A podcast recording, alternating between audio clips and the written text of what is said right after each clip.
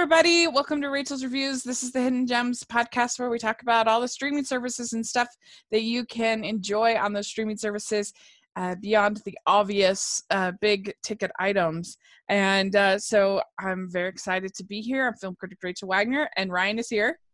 Hey, Rachel, so good to hear your voice once again. And I want to say thank you to everyone who has been listening to the Hidden Gems podcast. I love doing this podcast with Rachel. Uh, I I'm like as giddy as a schoolboy when Monday comes around because that's when we record this thing. Yes. So it's like like I used to hate Mondays, now I love Mondays. Aww. So so there it there it is. Yeah, this is a, really a treat for me as well.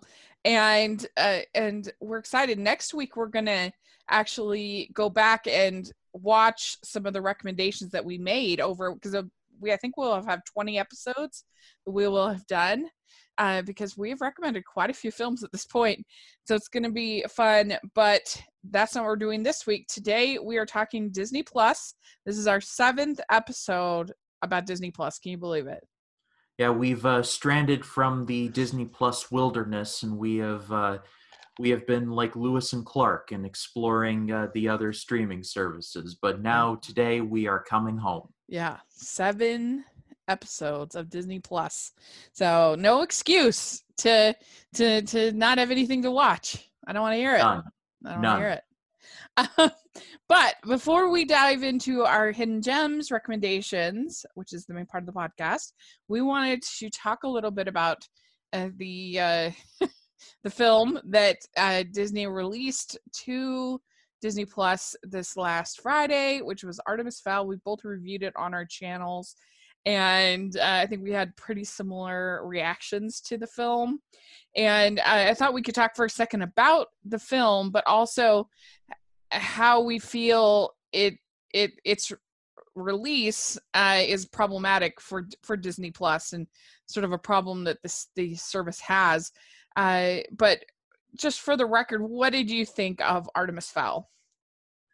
Uh, how long you got? yeah, right. Uh, yeah. Let me just say first and foremost that I've been revi- I have been reading reviews that saying like this is like the worst YA adaptation of all time. When Twilight, the Divergent series, and the crappy Last Airbender from M Night Shyamalan have also come out in my lifetime. So don't even come at me with word with Artemis Fowl as the worst YA adaptation of all time. However, I am willing to entertain the possibility that it is one of the worst yeah. because this movie was dreadful to sit through. I had to sit through it three times just to get through it. It's a 90 minute movie. I yeah. had to like break it up into chunks, which is something that I never do, but but it, it was necessary this time around because uh, giving all the credit in the world to Kenneth Branagh. I like him as a director and as an actor and and uh, and I don't think this was his fault because he actually shot some stuff on location on the southern coast of Ireland, which I genuinely enjoyed.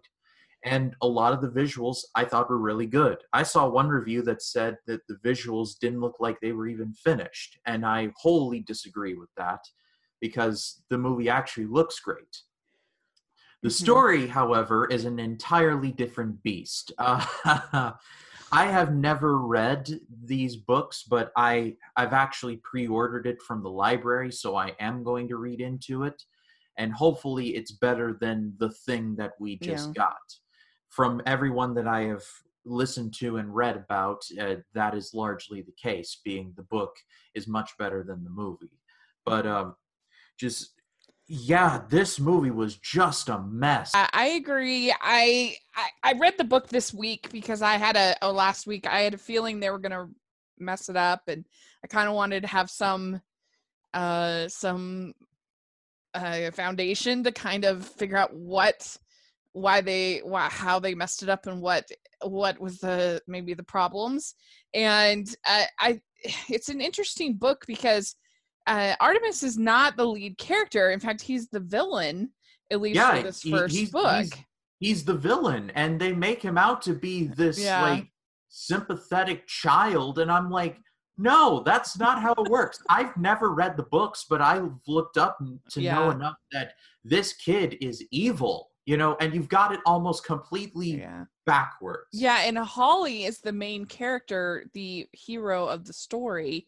And she's uh, barely fairy. in it. Yeah, she's barely in it. And the problem that I had with the movie, because why fantasy is not my cup of tea for the most part. Like I, I am a tough sell. So, uh, um, but the problem that I had with the movie is that it felt more like an introductory pilot to a television show than a movie. There was it no felt like, overarching it felt like a pilot to a USA Network show.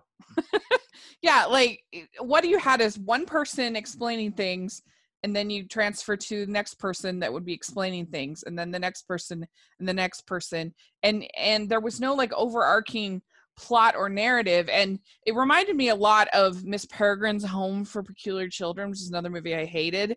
It's not as bad as this but it mm. had the same basic problem whereas in miss peregrine's i it was it was the same thing that you went from one character explaining to another character explaining to another character explaining and until literally the final scene of the the movie is a character explaining.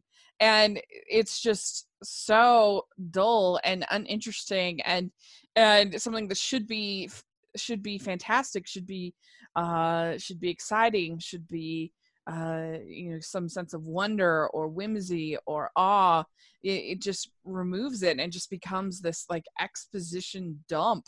And uh, you know at least miss peregrine's had a couple scenes that were kind of uh, it had a skeleton uh, skeleton scene uh, um, and it had a scene underwater that was kind of cool. It had a couple scenes like that for the most part, I felt like that movie was one person talking, and then they'd find something, and then then there would be a person explaining what this thing is, and then they'd go into another room. Oh, we're gonna have another person explain what's going on, and then they go somewhere else. Oh, we're gonna have more explaining, and that's how I felt Artemis Fowl was too. Is that no character actually had an arc? It was just uh, time explaining stuff. yeah, and, and Holly's explaining, Josh Gad's characters explaining, Artemis Fowl's explaining. Like they're just yeah, all it's in terms and in terms of the narrator, we got lucky with Miss Peregrine's because at least we got like Terence Stamp narrating over things. Yeah. Like in Artemis Fowl, we got Josh Gad doing a Christian Bale Batman voice. and, and I like Josh Gad. I think he's talented, but I think he is on a personal quest to touch every one of my nerves. Like as Olaf and as, you know, the freaking guy who sounds like this but can dig tunnels through holes and whatever it is.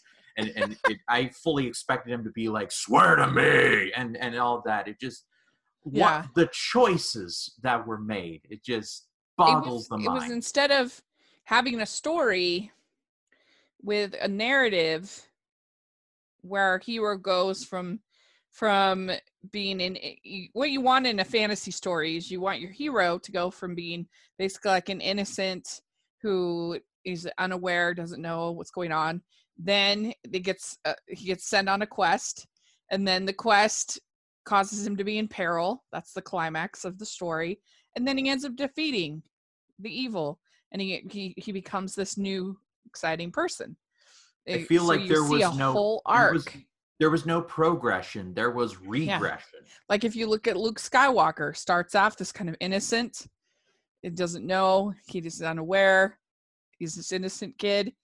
He ends up at a point in great peril and uh and he ends up defeating the enemy in the end victorious boom your story. That's what you want in a hero's journey. That's what you want in a fantasy story. And and even if you don't if, even if you want to subvert expectations and don't want to follow the hero's journey you still need to have a narrative. You can't just have uh, i've gone into this room now explain to me and now i'm going into another room i need an explanation. Like that's not a good story yeah, and and, and and to provide another example, I've been what I just got done watching Mr. Smith Goes to Washington for my for the AFI project over on my channel. Hashtag yeah. shameless plug. But there's there's a hero's journey in there too. You know, Jefferson Smith is just basically a Boy Scout leader. Right. He he was chosen like, hey, you're young and naive. Come on and be a senator. And he's like, uh, okay, sure. You know, he has like a childlike whimsy about how how the government works, and then he gets then he learns real quick that things don't go as easy and mm-hmm. and by the time the movie ends like he is a far more seasoned person but the journey is what makes that satisfying because he goes from a wide-eyed scout leader to a pretty seasoned senator with yeah. a pretty serious professional victory under his belt. Right. You know it, and it's not like well let me tell you about the time i formed the boys camp. It's like no it's shown not told. Artemis fowl just told for 90 minutes. Yeah. And it felt like three hours but that's yeah. regardless of well that. so real quick i wanted just to talk about how i think this is a problem for disney uh, I I think that so basically what they they had they had their release last of Disney Plus last November. They had you know a certain number of of original films. They had The Mandalorian. They had uh, things like The World According to Jeff Goldblum. They had they had the uh, Noelle, the Anna Kendrick movie. Uh, they had Togo. So they had all of this content uh, to start out with. And then they had all this promise of new content for 2020, uh, including uh, things like the Lizzie McGuire show, which ended up not happening. Uh, they were supposedly going to do this uh, Love Victor show, but that ended up going to Hulu uh, for for various reasons. Uh, so they've had some messiness as far as certain shows. But then now, I think the big promise was you're not only going to get Mandalorian season two, in 2021 in 2020 but you're also going to get i think it was two or three uh marvel shows. You're going to get falcon winter soldier show uh and i forget but you're going to get some marvel shows. You're going to get new content that they're going to be filming and because of covid the covid-19 uh it, obviously that stopped filming. So we're i don't think we're going to get anything from marvel until next year and so and eh, who knows any new any other new programming uh that they're that they're going to be able to have. I mean they do have mandalorian season two but I was going to mention mandalorian but uh yeah. but but and they may have some other stuff that i'm not aware of but I feel like they've had some really good stuff, like Togo and Timmy Failure were uh, really good. I mean, the High School Musical, the musical series was a good series, but that that filming got stalled. I know because it was filming here in Utah, and so for season two, uh, so I think they have to be pretty concerned, and I'm sure they are, uh, because they the things that they did show, even though they were pretty quality didn't really get a whole bunch of buzz and now they've released Artemis Fowl and it's gotten a lot of buzz but negatively so. And so I think that they have to be pretty concerned that they that Disney Plus is going to be looked at as Disney's garbage bin or where we put we put projects that we don't believe in, don't like, don't think are going to make money for us. Oh, well, we'll just release them on Disney Plus. And I almost kind of wonder if it would be worth it. I uh, I mean, it seems crazy the idea of releasing Mulan on Disney Plus with how expensive that movie was. It seems almost ludicrous. But if they're going to take a huge financial bath anyway, then it makes me kind of wonder just for the we're we are releasing premier quality entertainment on Disney Plus. Stay subscribed because if things continue and uh, it could be more important than ever that the streaming service is seen as valid and uh, worthy of of subscribing. Uh, if if if the theaters continue to just lose traction, I mean, it's possible this whole entire year could basically just be a wash for the studios, and so it may be worth considering they have to put some of these prestige projects on Disney Plus uh, I don't know. I what do you think about all that? Uh, well, I I think we're still. I think Mulan. I think Mulan will be released in theaters, but if if by some reason it doesn't, then I guess Disney Plus isn't a bad place to put it. And and it's like and it's like you said, it would be great marketing. Be like, hey, we're willing to release a high budget live action remake that we made on this streaming service. If you want to watch it, it's only here. So it's like it's it's like it's like the perfect marketing tool, license to print money and all that. Yeah, like it seems crazy because that movie was extremely expensive, depending on who you believe, even upwards of three hundred million dollars. So they won't do it, but but if they're gonna take a bath on it, I don't know.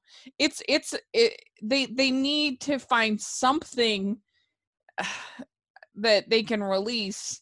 I think that will get people to stop talking about Artemis Fowl I guess they have that Hamilton coming up, so that'll help. Yeah, that that will definitely play a part. I've heard not I've heard nothing but great things about Hamilton mm-hmm. from literally everyone. Yeah. Yeah, it's really good. I saw it. Uh yeah, so that's true, but I think they definitely have to be concerned uh because and and I don't I still don't understand why they don't have their entire canon on Disney Plus. Like I was I was looking up Make Mine Music because I thought about picking that because I think it's underrated. It's not on there. Why isn't it on there? I have no idea. May I I was going to say maybe it's like a streaming like rights issue, but I guess it but I guess in the case of Make Mine Music, it's strictly a Disney production. Yeah. So yeah, weird. that that makes no sense. So I don't know. It's a it's a weird thing and uh, I think they need to be they need to be careful because the streaming wars are going to be more and more uh, important to to a studio's success right now. Because people can't go to the theater so they have to get it on streaming so you have to make your streaming service really attractive. Right. Your thoughts in the comment section or on twitter. And ryan where can people find you? You can find me on Facebook, Twitter, Instagram, and Letterboxd at RyanCam20. Also on my YouTube channel, Ryan Cam Movie Reviews. Uh, today is a Monday, which means my episode on on the waterfront for the AFI project just dropped. So if you would like to go check that out, please do so. Uh, that's going to be a pretty prevalent series on the channel. I've got coming up in the coming days and weeks uh, movies like uh, like It's a Wonderful Life and Chinatown and Some Like It Hot and The Grapes of Wrath and E.T. It's just it's just going to be a deluge of some of the best movies ever made. And then of course I'll be gearing up for Nolan month in honor of Tenet. So I'll be reviewing all of Nolan's movies and I am just now starting to watch all the movies for my Halloween series. I know it's it's a tad early, but hey, one doesn't it doesn't hurt to prepare yourself, don't you, right? That's but, uh, right. Very good. All right. Yeah. And you can find me at Rachel's Reviews, all of our social media, iTunes, YouTube, and on Rotten Tomatoes. So please check that out. And also, you can find me at the Hallmarkies podcast. So lots of fun stuff there. And thanks again, uh, Ryan. This is always really fun. And we'll look forward to next week. And uh, we'll talk to y'all later. Bye, everyone.